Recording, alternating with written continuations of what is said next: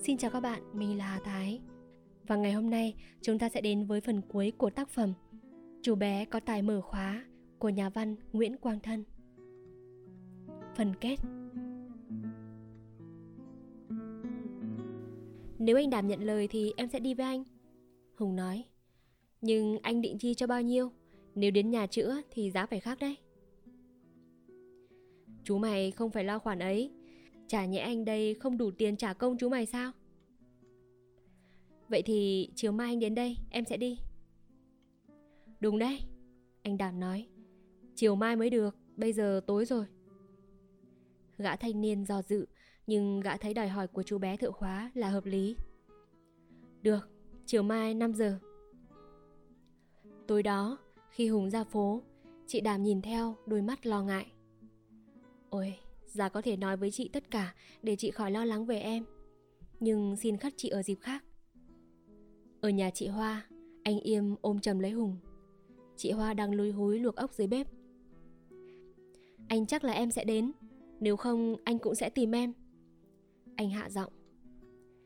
Vì chú Quang mất đột ngột, Nên các anh ấy phải thử thách Và kiểm tra em một thời gian. Em đừng trách là tại sao mấy tháng nay anh không gặp em. Không gặp nhưng không hề quên em Và có thể là không rời em nữa cơ đấy Đến hôm nay thì các anh ấy cho phép anh nói với em một số chi tiết để em hiểu mà tìm cách đối phó trong những hoàn cảnh bất thường. Hùng nói, Một thằng ở hội trên sông tìm em Trước đây em có quen hắn không? Em nhìn thấy hắn, nhưng hắn không biết em Vậy à? Có thể là tình cờ nhưng cũng có thể là sáu xồm. Em hiểu chưa? Nói một cách khác, May ra có thể đó là một rúm lông cọp, Cho ta biết cọp vừa đi qua. Chắc chú Quảng đã nói với em là Sáu xồm đã vượt ngục. Mấy tháng nay không thấy bóng dáng nó đâu. Em có nên đi với thằng trên sông kia không anh? Anh Yêm suy nghĩ một lúc, Anh ngước nhìn cái cầu thang gỗ trong nhà chị Hoa. Anh nói, Như cái thang kia Chúng ta sẽ bước lên từng bực một Cho đến bực cuối cùng. Hùng à Anh nói thật với Hùng Hiện nay sáu sồm và cóc vàng đều biến mất Không một cái tâm Mọi cố gắng của chúng ta đều vô hiệu. Trong tình thế đó Thì hẳn em biết Việc một thằng ở hội trên sông Vốn là chỗ cánh hầu làm ăn với sáu sồm Đến tìm em có giá trị như thế nào? Đây là những cái bậc thang. Em, thằng hội trên sông Sau nó là ai? Hãy giả thiết là sáu xồm và sau sáu xồm. Nhưng tất cả mới chỉ là phán đoán. Vậy thì hãy đi bước đầu tiên. Giao việc này cho em đó. Nghĩa là anh cho em đi với nó, nhưng em phải làm gì? Thế này, đơn giản thôi. Ta không biết con cọp đang nằm ở chỗ nào trong rừng thẳm. Ta đành phải thả ra một chú nai con theo dấu chân nai thì dễ vì đó là một con nai nhà. Và may ra có thể lần ra con cọp. Em cứ đi với hắn. Tất nhiên, ngay từ bây giờ, bọn anh sẽ không rời em một bước. Bọn anh sẽ bám sát em, em hiểu chưa? Em hiểu, nhưng em phải làm gì? Đẹp nhất là vào được băng của chúng nó. Vào đó rồi em sẽ làm gì thì anh không thể nói trước với em được. Chỉ có thể dặn em một câu, dũng cảm và tỉnh táo Luôn luôn tin rằng các anh sẽ không rời em. Em làm được chứ, Hùng? Em làm được. Hai anh em bán nhau chuyện gì mà có vẻ bí mật vậy? Chị Hoa từ dưới bếp đi lên Tay chị bưng một giá ốc giấy bốc hơi thơm ngào ngạt. Anh đang đố Hùng là Cái gì mồm bò mà không phải mồm bò Mà lại chính là mồm bò? Vậy mà Hùng chịu đấy. Em nghĩ ra rồi, con ốc Đúng là con ốc. Ôi, giá như không còn cái lũ kia Mà chiều tối nào cũng được đến nhà chị Hoa ăn ốc luộc với hai người này nhỉ? Hùng mang theo một chùm chìa khóa chưa rũa Đi theo gã thanh niên. Bé Minh từ lâu nay nhờ có Hùng mà thoát khỏi cái dây dù lằng nhằng ở cổ chân Miếu máu đòi đi theo. Hùng ôm bé lên Hôn mấy cái vào má bé. Có thể là phải lâu lắm nữa mới gặp lại bé. Anh chị Đảm và phố bờ sông quen thuộc. Hùng muốn khóc quá đi mất Nó chùi những giọt nước mắt của bé Minh Vương vào má mình bước đi Trời đã tối Dạo này thiếu điện nên không có đèn đường. Cả điện trong dãy nhà hai bên phố cũng bị cắt, tối như đường làng. Gã thanh niên đưa thuốc cho Hùng hút, thần mật khoác tay Hùng, dẫn Hùng vào một cái ngõ. Hai người dừng lại trước một hàng rào dâm bụt. Xung quanh im ắng như tờ. Hải Phòng có những cái ngõ ăn từ đường phố chính vào, nhưng vừa đưa chân được mấy bước là người ta tưởng mình đang ở nhà quê. Hàng rào dâm bụt, rãnh nước chảy róc rách, tiếng chó sủa, gà gáy lẫn với mùi hương trầm xa xôi và yên tĩnh. Gã thanh niên đẩy cánh cửa gỗ cạnh hàng rào, một con chó sổ ra. Bi! Gã mắng con chó rồi đưa tay mở khóa cửa. Ai đó trong nhà vặn to ngọn đèn dầu. Hùng thấy lóa, nó định thần, đưa tay lên che ngang mắt. Trước mặt nó, ngồi choán chật cả một cái salon bọc vải nhựa là một người đàn ông to lớn, cầm ngựa. Sáu sồm.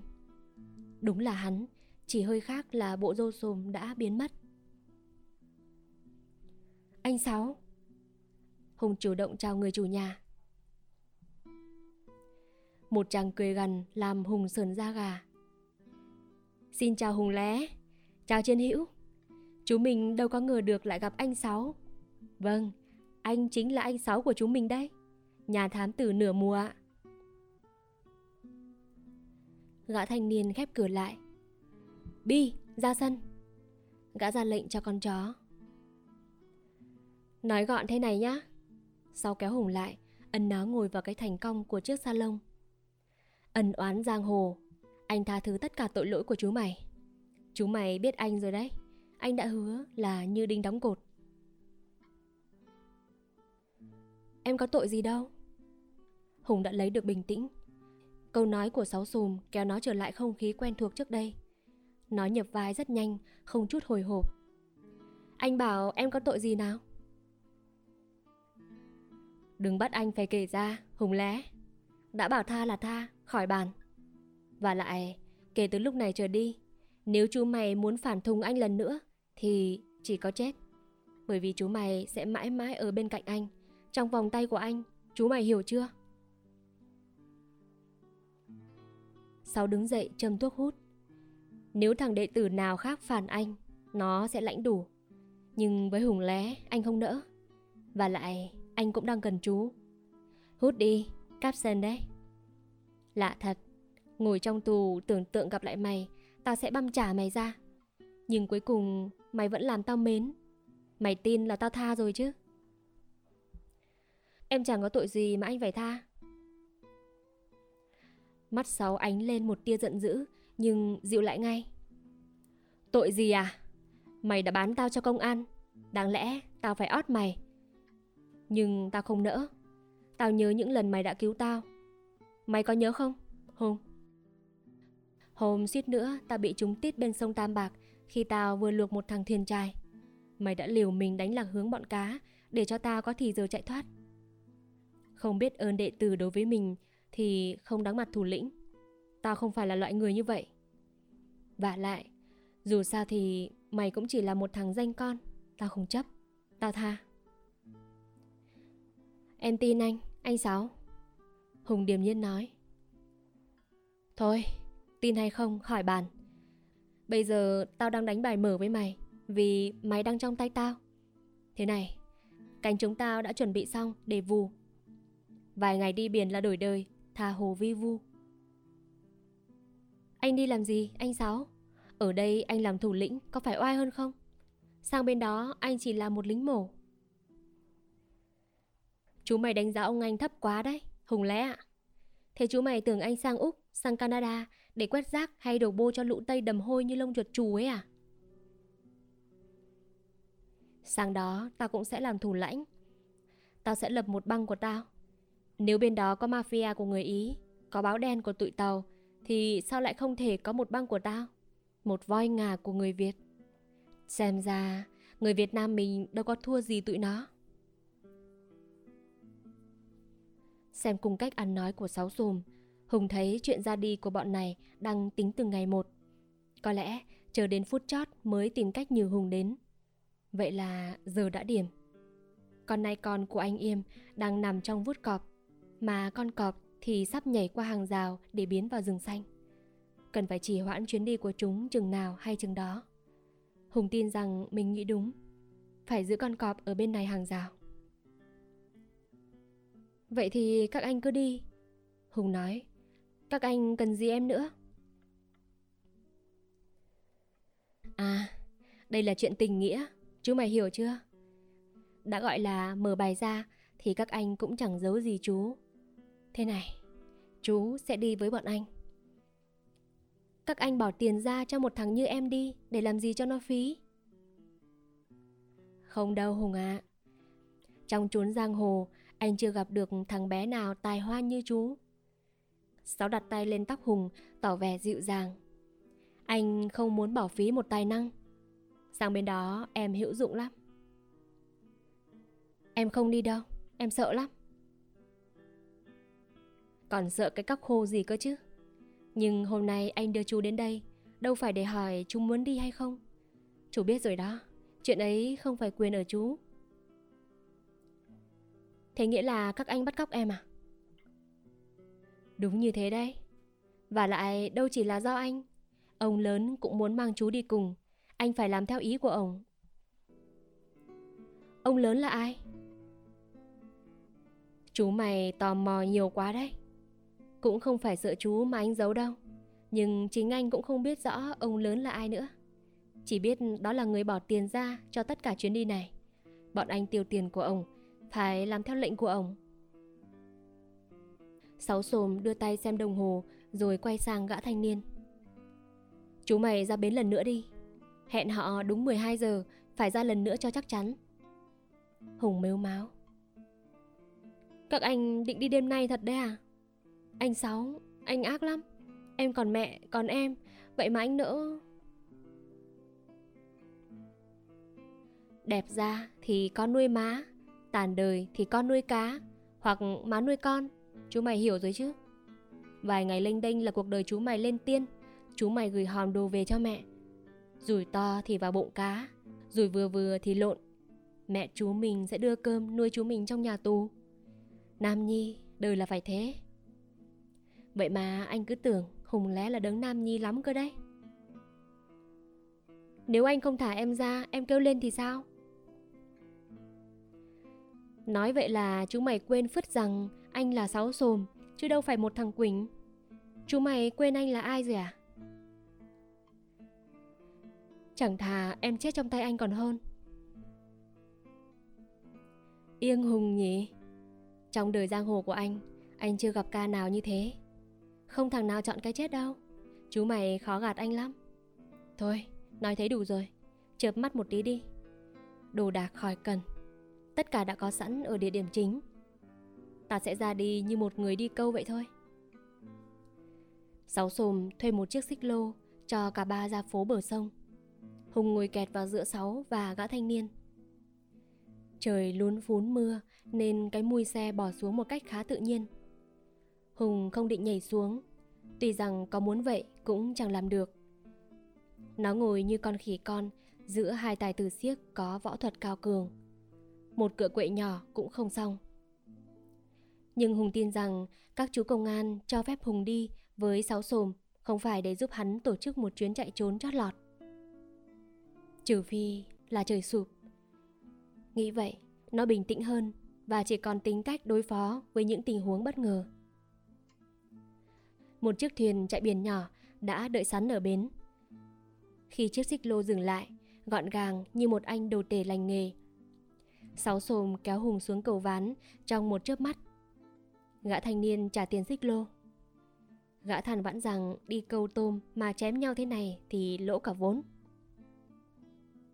Hùng biết gã nấn lá lại trên bờ để xem có đuôi không. Một chốc, gã nhảy vào khoang thuyền. Phới thôi, anh Sáu. Xem lại giấy tờ đi, thế nào cũng bị trầm ở trạm Hoàng Châu đấy. Khỏi lo, anh Sáu, chẳng ông công an nào thức vào giờ này đâu. Chú mày ngốc lắm, không bị trầm thì mới là đáng ngại. Mày tưởng người ta sinh ra bộ đội biên phòng để ngủ à?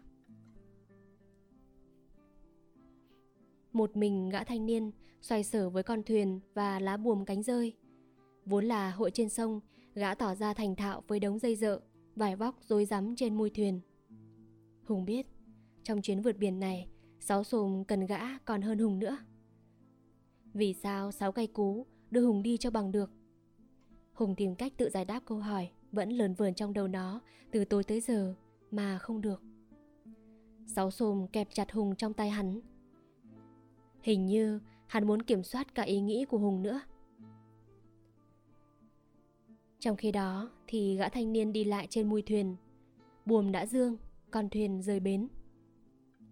Gió mùa đông bắc thổi chênh chách ngược hướng thuyền. Gã thanh niên ngồi cầm lái, cứ mỗi lúc thuyền đi sang bờ này thì gã lật buồm ăn gió bên kia. Con thuyền đi chữa chi trên sông cấm chật trội tàu bè hướng ra biển. Ánh sáng của tàu nước ngoài đậu trên bến cảng dọi chút ít vào khoang thuyền tối om. Hùng nhìn thấy sáu sồm, đồ mồ hôi trên trán. Mặt mũi hắn toát lên một nỗi sợ thực sự. Hồi tối, hắn tự tin bao nhiêu, thì bây giờ nam hắn lúng túng bấy nhiêu. Cái sợ của hắn lây sang Hùng. Những phút căng thẳng trong thuyền thật quá sức chịu đựng của chú bé. Tay Hùng run run trong tay Sáu. Sợ hả, chú em? Anh cũng sợ lắm. Nhưng chịu khó một chốc nữa thôi. Ngoài kia là biển cả rồi Sắp đến Hoàng Châu, anh Sáu Gã thanh niên nói vọng trên mui thuyền xuống Sáu xồm đưa mạnh tay phải Quật Hùng xuống chiếu Nhanh như cắt Hắn trói cổ tay Hùng Rồi cột cò lại với chân Như người ta trói một con lợn. Không để cho Hùng kịp phản ứng gì Hắn nhét chiếc khăn rửa mặt đầy miệng Hùng Mở tấm ván sạc thuyền ra Đặt Hùng xuống. Hắn nói Chịu khó nằm dưới này một chút chú em nhé. Hắn đậy tấm ván lại. Hùng nghe tiếng cano tiến lại gần con thuyền. Vâng, có ngay Mời các anh vào thuyền uống nước đã.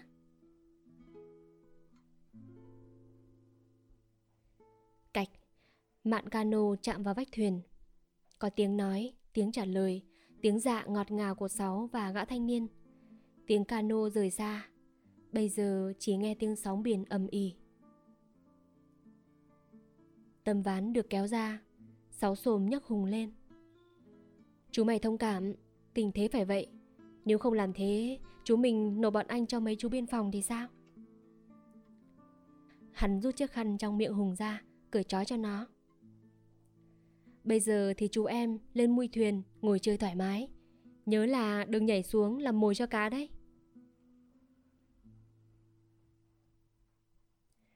Sau những giờ phút bị trói gô lại như con lợn trong lòng thuyền mà được bó gối ngồi ngắm cảnh cũng thích.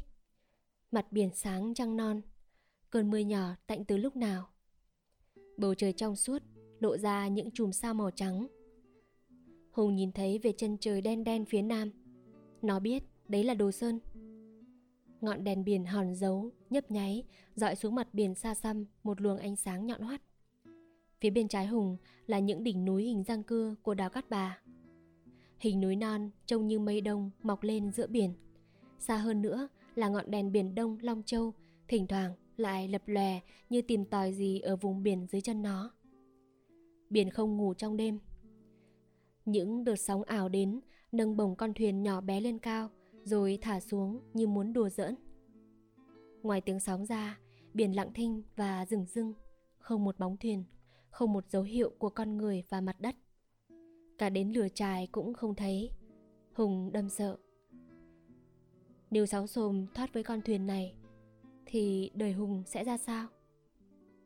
Sẽ phải chia tay với tất cả Với Hải Phòng Và với những người Hùng vô cùng yêu mến những người Hùng mang nặng công ơn Mà chưa đền đáp được mảy may Nhưng Hùng tự trách mình đã nghĩ vớ vẩn Làm sao sáu xồm có thể vượt biển với con thuyền nhỏ bé này trong thuyền lại không có hành trang, thực phẩm, dầu mỡ.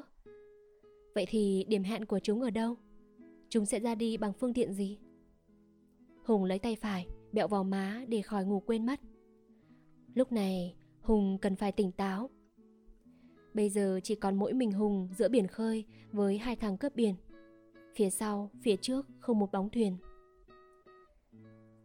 Tảng sáng, thuyền đến cắt bà. Từ xa, Hùng đã nhìn thấy cảng cá với những cột buồm cao ngất và bóng dáng quen thuộc của đám tàu đánh cá Hạ Long. Một đoàn thuyền đánh cá ra khơi, tiếng máy nổ giòn trong sáng sớm. Đoàn thuyền máy nối đuôi nhau đi về phía có một tảng mây trắng đang đùn lên ở chân trời đằng đông. Hùng nghe người ta nói, hôm nào có mây trắng đùn ở phía đông thì hôm đó cá vào lộng. Dân đánh cá vẫn gọi là cá áp lộng. Biển vẫn thanh bình, rừng rưng như không hay biết có con thuyền hiền lành mang những âm mưu mờ ám này. Phía đồ sơn, một con tàu trắng lừ đừ vào cửa Nam Triệu. Nghe vẳng xa một tiếng còi tàu, tiếng còi như tiếng bò giống lan trên mặt biển. Gã thanh niên không cho thuyền vào cảng cá, gã lái vòng ra phía sau một hòn núi đá không cao lắm.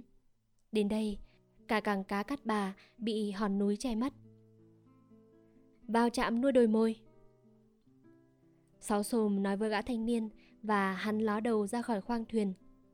Hùng, xuống đây. Hắn lại trói mình nữa chắc. Hùng nghĩ. Nhưng lần này hắn không trói. Hắn bảo Hùng ngồi cạnh và rút dưới sạp thuyền ra một chiếc bánh mì kẹt pate. Ăn tạm miếng bánh, chú mình. Hùng ăn ngon lành. Bây giờ thế này nhá. Thuyền sẽ vào điểm hẹn. Ở đó thuyền mẹ gắn máy đã chờ sẵn rồi. Chỉ cần nhảy sang, nổ máy là ra khơi. Anh không sợ công an người ta giữ lại à? Khỏi lo, vẫn có một con tàu của đoàn khảo sát đậu ở đây và chiếc tàu này thì giống như hệt. Nhưng nếu có chuyện gì xảy ra thì... Sáu xồm rút trong người ra một khẩu súng ngắn. Cái này sẽ nói chuyện với bọn cá, chứ không có cách nào khác. Nếu thế thì em phải làm gì? Tùy chú, tốt nhất là chui vào một chỗ nào đó để tránh đạn. Nếu chú mày trừ quẻ, thì viên đạn đầu tiên của anh là để dành cho chú em đấy. Nhưng sao các anh không đi vào ban đêm mà lại giữa ban ngày ban mặt thế kia? Tất cả đã được ông lớn sắp xếp chú đáo. Người ta có tiền, rất nhiều tiền, chú hiểu chưa? Gì mà người ta chẳng làm được. Xung quanh đào cát bà có những cái vũng biển hẹp và sâu. Thỉnh thoảng, dưới chân những hòn núi đá lem luốc màu xanh, một bãi cát con nhô ra, cát một màu vàng thắm, nổi bật lên giữa màu xanh nước biển và núi đá. Biển thì vẫn xanh dờn và yên ắng như mặt hồ. Khỉ chiếu chít đâu đó bên sườn núi và Hùng nhìn thấy một đàn dê trông bé như những hạt đậu đang nhảy nhót trên những mỏm đá nhọn ở đỉnh núi. Tiếng dê be be nghe như trong mơ. Cảnh vật quanh Hùng thật đẹp, nhưng nó đâu có bình tĩnh như đêm hôm qua ngồi trên thuyền ngắm cảnh biển nữa. Dù tin rằng mưu mô của sáu sồm và ông lớn nào đó chắc chắn không lọt khỏi tầm mắt của các chú công an. Nhưng Hùng vẫn không khỏi hồi hộp. Biết đâu có chuyện gì đó bất chắc xảy ra. Hay là từ đêm qua đến nay, Hùng phạm một sai sót nào làm sáu sồm nghi ngờ và hắn đã thay đổi kế hoạch. Gã thanh niên đã ra khỏi nhà trước khi thuyền rời bến khoảng một giờ. Trong thời gian đó, gã có thể làm được khối việc. Có thể lúc gã ra đi, Sáu đã ra lệnh cho gã bằng một mật hiệu nào đó mà Hùng không để ý. Những suy nghĩ mông lung ấy làm đầu óc Hùng quay cuồng. Nó cố ý lấy lại bình tĩnh. Dù chuyện gì xảy ra, nó cũng làm hết sức mình để cùng với các chú làm cho sáu xồm không thể chạy thoát. Có hy sinh cũng được. Hùng sẽ húc vào bụng nó như đã làm trước đây, lúc đối mặt với Thoại Khuỳnh.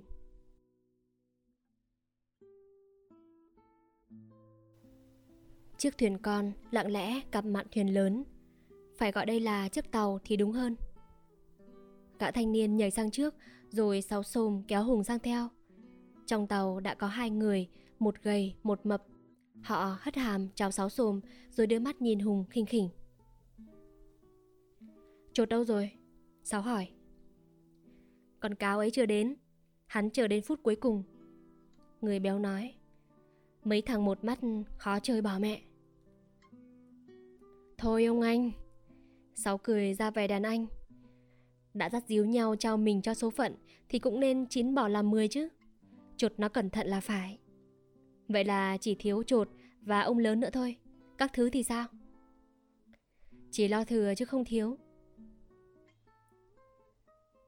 Sáu xồm mở lình thuyền đếm lại những can nước ngọt và dầu chạy máy, sữa hộp, lạp sườn, ruốc thịt đựng trong những cái làn bọc màng mỏng ni lông sếp và lính, súng và đạn. Đủ. Tôi chỉ lo thiếu gan với mật thôi. Sau nói rồi rút thuốc mời mọi người. Ngay lúc đó, như từ biển chui lên, một người đàn ông ăn mặc như dân đánh cá, áo xanh rộng ống, quần ta vài diềm bâu nhuộm đà, vai vác một cái te, bước từ một chiếc thẻng, một thứ thuyền con của ngư dân cắt bà lên mạn thuyền lớn. Hùng thấy ông ta chỉ có một mắt. Ông lớn đâu rồi? Sáu xồm hỏi người chột Ông ở lại, ông cho phép chúng mình đi trước rồi gặp nhau sau. Sáu trồm đến chộp ngực chột nhìn hắn bằng đôi mắt lạnh như dao. Mày đùa hay thật đấy con? Hùng biết rằng nếu cần thì Sáu có thể bóp chết ngay con mồi của hắn. Chuột tìm cách vùng ra khỏi vòng tay Sáu. Mặt hắn tái xanh như nhuộm tràm. Tôi nào biết được, tôi chỉ theo lệnh của ông. Mày là Mo phải không? Mày định đưa chúng ta vào trong à? Sớm sủa quá đấy ông anh ạ. Tao thịt mày. Nếu giết thì hắn đã giết rồi, Hùng nghĩ. Thế là thằng chột thoát. Và nó dừng dưng theo dõi màn kịch đang diễn ra trong thuyền. Buồn sao, thế là ông lớn lại sống mất. Sáu buông chột ra. Để tôi nói anh Sáu nghe. Theo tôi thì ông lớn không xuống tàu ở đây là phải. Đây mới là cửa ải thứ hai. Anh có thể bị tóm ở Hải Phòng. Chúng ta có thể bị xiềng ngay ở đây. Nhưng nếu cả hai chuyện ấy xảy ra, ông lớn vẫn ngoài vòng, anh hiểu chưa? Tôi chắc rằng ông sẽ lên tàu với chúng ta. Sao mày biết? Vì ông ấy cấp dầu cho chúng ta đủ ra đến Minh Châu. Ông ấy dặn là vượt qua cửa đối thì sẽ có một thuyền tiếp dầu sang mạn ở ngoài biển. Tôi chắc ông ấy sẽ đợi chúng ta ngoài cửa đối. Đúng là một con cáo giả, Nó xua bầy trồn háo ăn vào bẫy. Bẫy không sập, nó mới đặt chân vào. Ông ấy trả tiền cho tất cả, anh nên biết thế. Bến bãi thế nào? Sau hất hàm. Mua bán xong rồi. Anh biết không, quãng biển này bọn áo xanh lại giao cho bên dân quân canh gác mới đẹp chứ. Vậy thì ta đi thôi. Họ neo chiếc thuyền con không người của sáu lại giữa vũng biển. Lấy mấy cái áo quần vải màu phơi trên mui thuyền, nhóm bếp rồi đầu mùn cưa lên. Gió làm bay tà áo phụ nữ. Khỏi phía sau lái uốn éo, tan dần trên mặt nước. Trông từ xa, người ta tưởng đó là chiếc thuyền câu của một đôi vợ chồng dân trải mới cưới. Chiếc tàu nổ máy ra đi. Hùng bị dồn vào một góc tối, nó nhắc thầm những cái tên không thể quên được. Minh Châu, cửa đối. Sao thân thuộc lạ lùng. Những cái tên đã nghe nhiều lần hồi nhỏ, hồi ở cầm phả. Hãy nhớ lấy, cửa đối Minh Châu. Thời gian trôi qua chậm chạp. Ít nhất là Hùng cũng cảm thấy như thế. Nhờ vào tiếng âm vang đập vào vách tàu, Hùng biết con tàu đang len lách giữa những vũng biển cát bà, hai bên là núi đá. Nó cũng biết rằng tàu không ra khơi mà đi về phía Hạ Long. Nhưng thời gian trôi qua, sao mà chậm thế? Thật là quá chậm. Không phải riêng Hùng mà tất cả mọi người trong tàu đều hồi hộp, sợ hãi. Gã gầy lấy kính trắng ra đeo, ngồi bên cỗ máy tàu. Chồng hắn bẹp như rán và cũng chăm chú như một con rán khi nó gặp một miếng đường. Hắn không nhìn ai, không nói chuyện với ai. Hình như hắn chỉ có một nỗi sợ. Cỗ máy, phải. Nếu máy ngừng thì tính mạng của hắn sẽ ra sao? Thỉnh thoảng, sáu xồm vứt cho hắn một điếu thuốc. Hắn đưa tay chụp lấy, lặng lẽ châm lửa, đôi mắt lờ đờ sau cọc kính. Gã béo thì đóng vào một bộ quần áo thủy thủ Ra ngồi ngoài mũi tàu Hùng không thể biết gã làm gì ngoài đó Chỉ nghe tiếng lách cách Và thỉnh thoảng gã nói rõ vào bên trong Đẹp lắm, đẹp lắm Chắc là gã thấy con tàu ra đi một cách chót lọt một con tàu khảo sát vẫn đi về theo kế hoạch vài trước mà. Nó đã quen thuộc trước ống nhòm và radar của bộ đội biên phòng và hải quân. Chuột và sáu sồm ngồi hai bên mạn. Cả hai cùng ló đầu ra ngoài để cảnh giới và hút thuốc luôn mồm. Trong khi gã thanh niên im như thóc tập trung vào tay lái. Chán gã vã mồ hôi. Hùng biết gã lái tàu một cách dễ dàng, nhưng đúng là gã đang sợ. Chỉ có sáu sồm là giữ được bình tĩnh. Một mình hắn, hắn có thể sợ. Nhưng trước mặt bọn đàn em, ít khi sáu tỏ ra nao núng. Lúc này, cầm hắn trông càng bệnh ra và những bắp thịt nhỏ trên mặt hắn run run. Hắn đang tập trung tư tưởng. Trong khi đó, từ góc tối của con tàu, Hùng thấy Sáu không rời bàn tay phải ra khỏi nẹp quần. Phía dưới đó một chút là khẩu súng. Anh Sáu này, chuột nói. Hùng thấy thằng này hơi lắm mồm, hình như hắn không quen chịu đựng những phút giây im lặng căng thẳng. Tôi thấy ông lớn móc được với chúng mình là phúc cho ổng. Thật đó, mỗi mình ổng thì ông đổ vàng vào cũng chịu thôi. Tao không cần biết điều đó.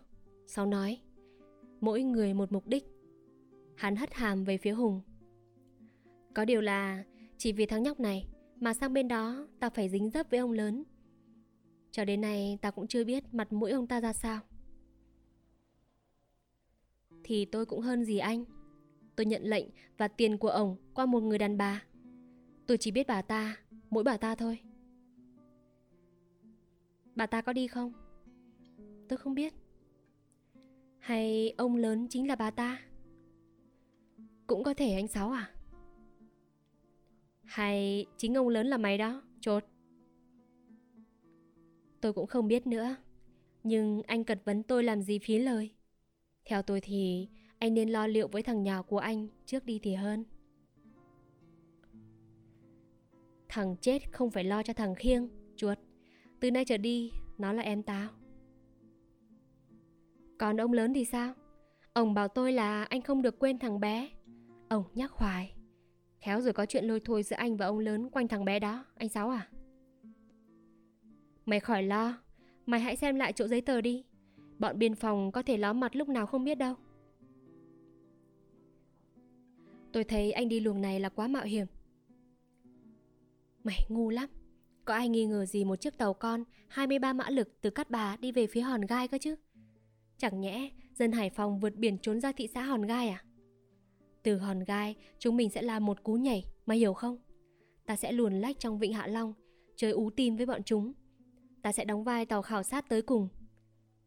Lúc nào đó, như kiểu mô tô bay ấy mà, ta sẽ vọt. Nhưng này, xem lại giấy tờ đi.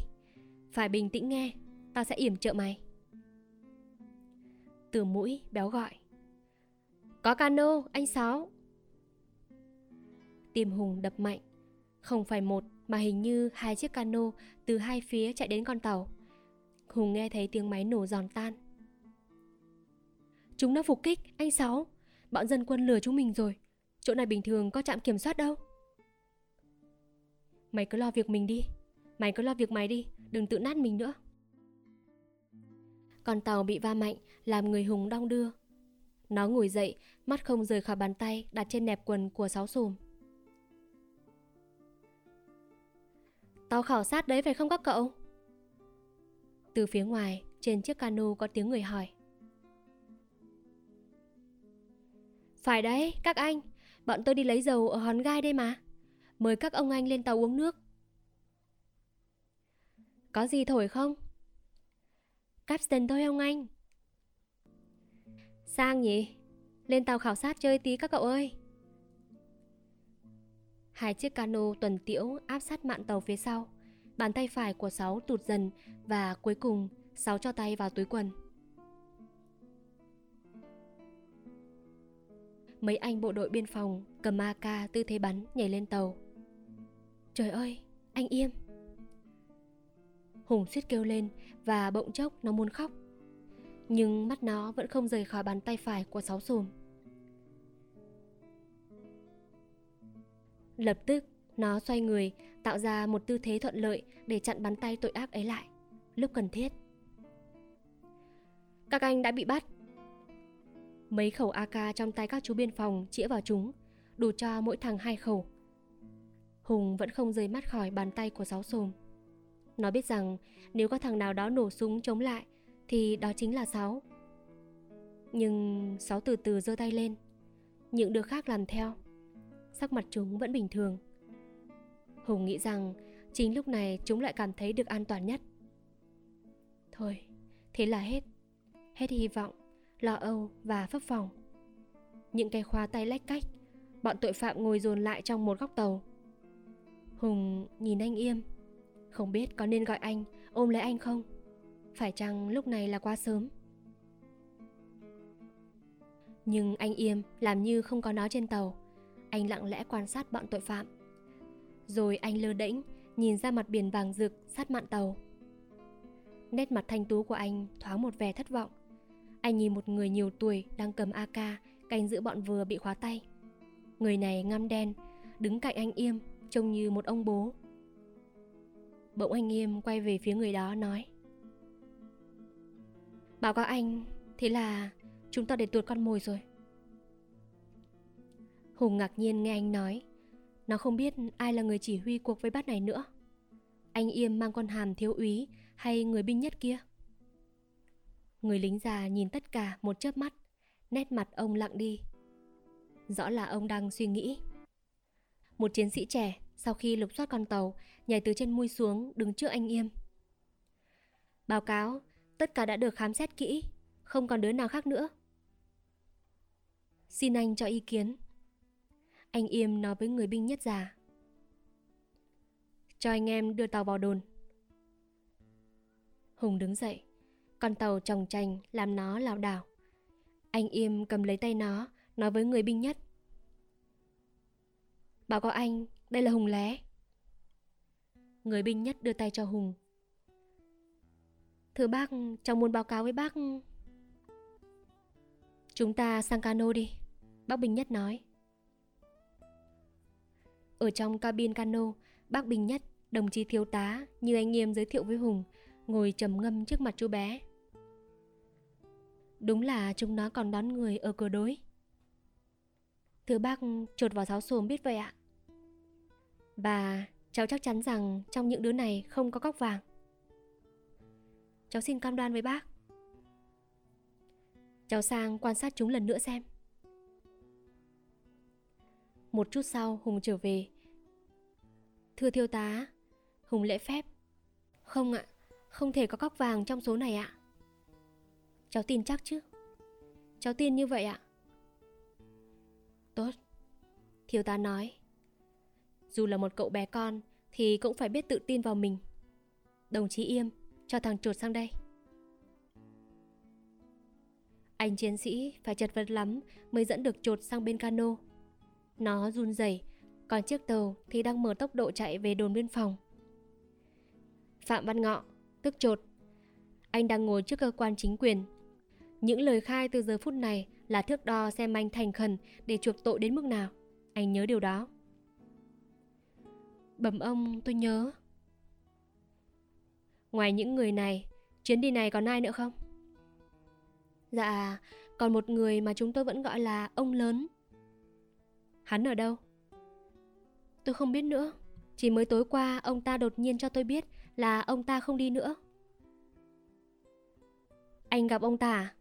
Cái ông lớn ấy Dạ tôi chưa hề biết mặt ông ta Một người đàn bà có tên là chị cả vẫn liên lạc qua lại giữa tôi và ông. Ông cấp tiền cho chúng tôi qua bà ta. Tối qua, bà ta nói với anh thế nào? Bà ta cho biết rằng ông lớn đến phút cuối cùng quyết định không đi chuyến này nữa. Anh trả lời thế nào? Tôi nói rằng mọi việc đã chuẩn bị sẵn sàng. Riêng dầu chạy máy chỉ mới đủ cho tàu ra khỏi vịnh. Chúng tôi tin rằng hôm nay ông lớn sẽ cho chờ đến. Bà ta bảo tôi rằng chuyện ấy khỏi lo, tàu ra Minh Châu vượt qua cửa đối sẽ có thuyền tiếp dầu sang mạn. Mật hiệu an toàn cho thuyền tiếp dầu. Đèn xanh bên trái nhấp nháy hai lần một. Không an toàn. Đèn nhỏ mũi tàu nháy liên tục hoặc không tín hiệu gì cả. Anh ký và cam đoan với lời khai của anh đi. Chúng tôi sẽ cho anh cùng đi ra cửa đối. Những bóng ma không còn có thể. Khi tàu về đến đồn biên phòng, trời đã quá trưa. Hùng vẫn không thấy đói. Theo lệnh của thiếu tá, các chú công an dẫn bọn tội phạm vào nhà kho của đồn rồi chuẩn bị đi công tác gấp. Hai đồng chí anh nuôi mang cơm trưa và cả cơm tối nữa lên tàu cho bộ phận ra đi. Thiếu tá rất hùng và một cái phòng hẹp mới được dọn dẹp dành riêng cho ông. Căn phòng nhìn thẳng xuống biển. Hôm qua, đây là nơi để sách báo. Bây giờ các chú phải cảm ơn cháu Hùng ạ.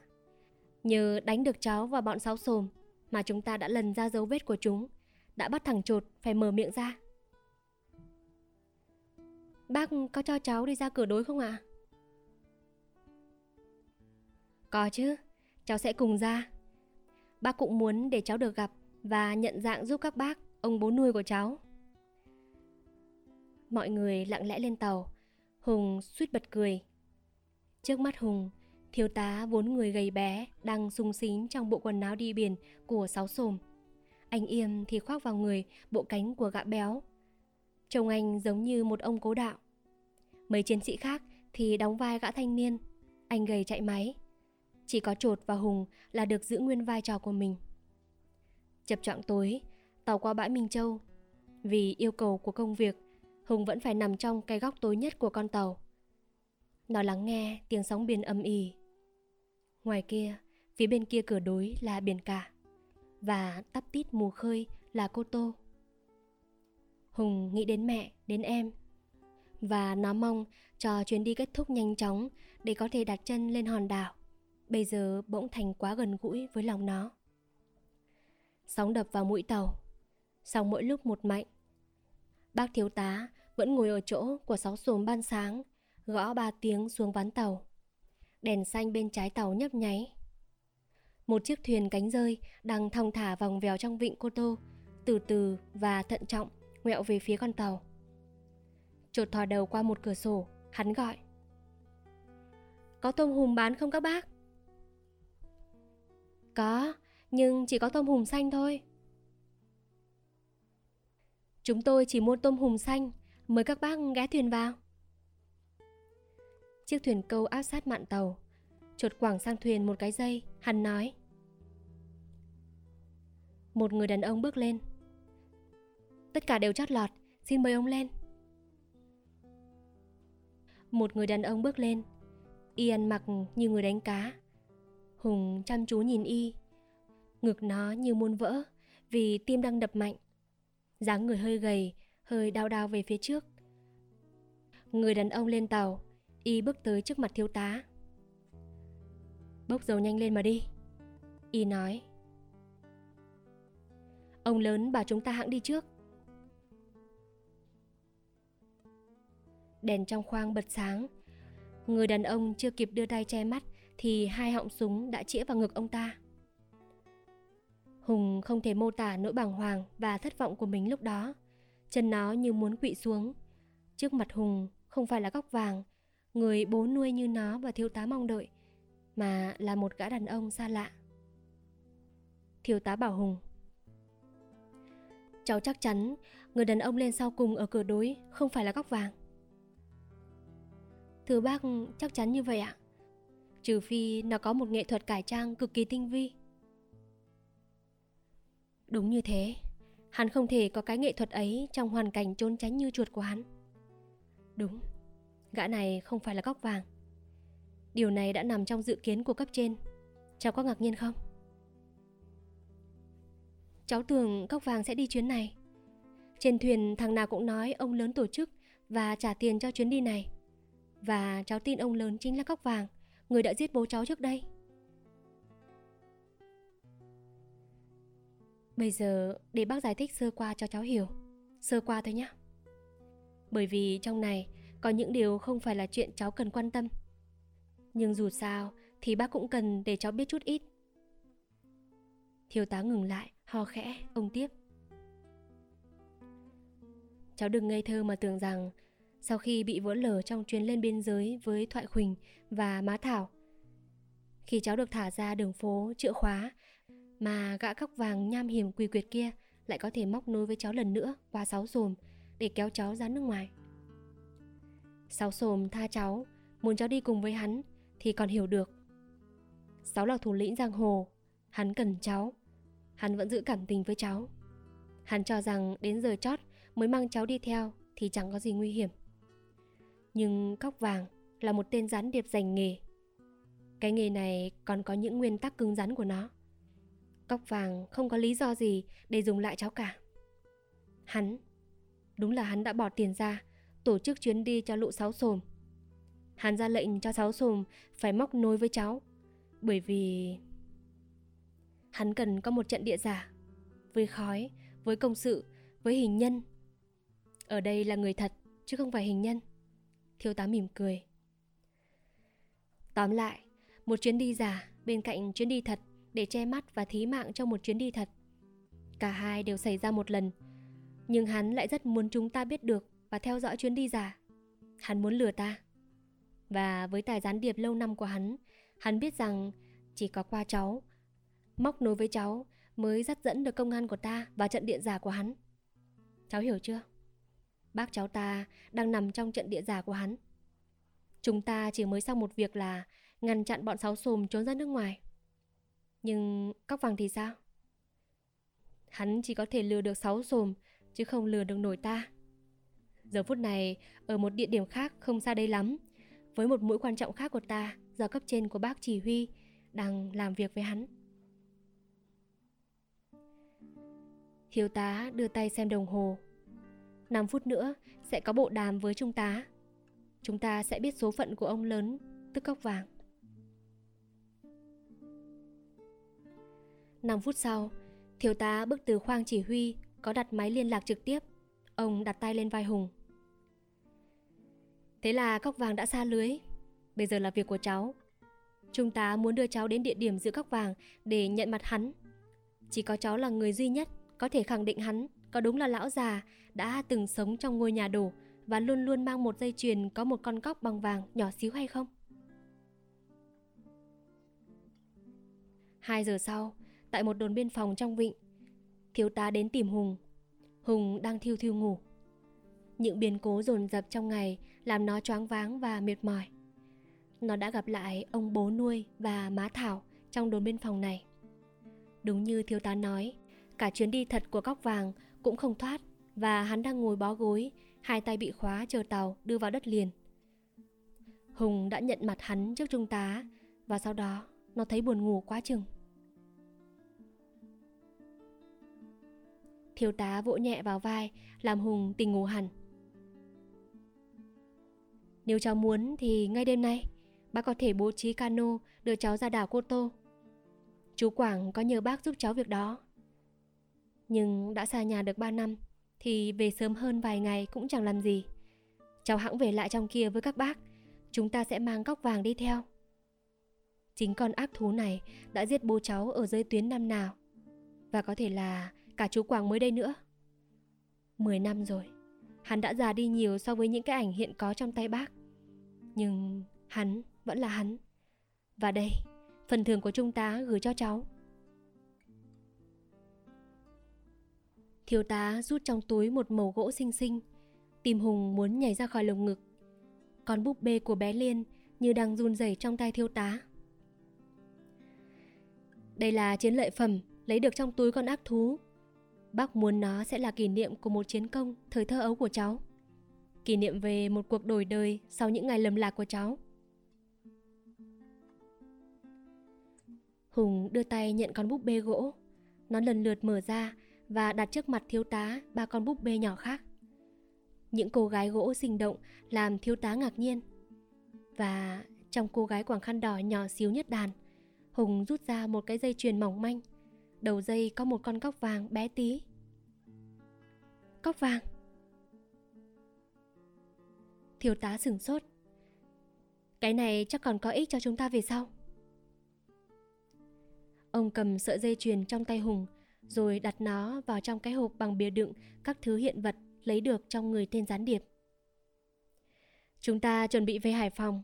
Cháu vui vẻ chứ? Cô Tô ở ngoài kia cửa đối. Mẹ ơi, đứa con hư hỏng và có nhiều điều ân hận chưa về được với mẹ. Nhưng những bóng ma sẽ không còn có thể ám ảnh và che tối đời con nữa.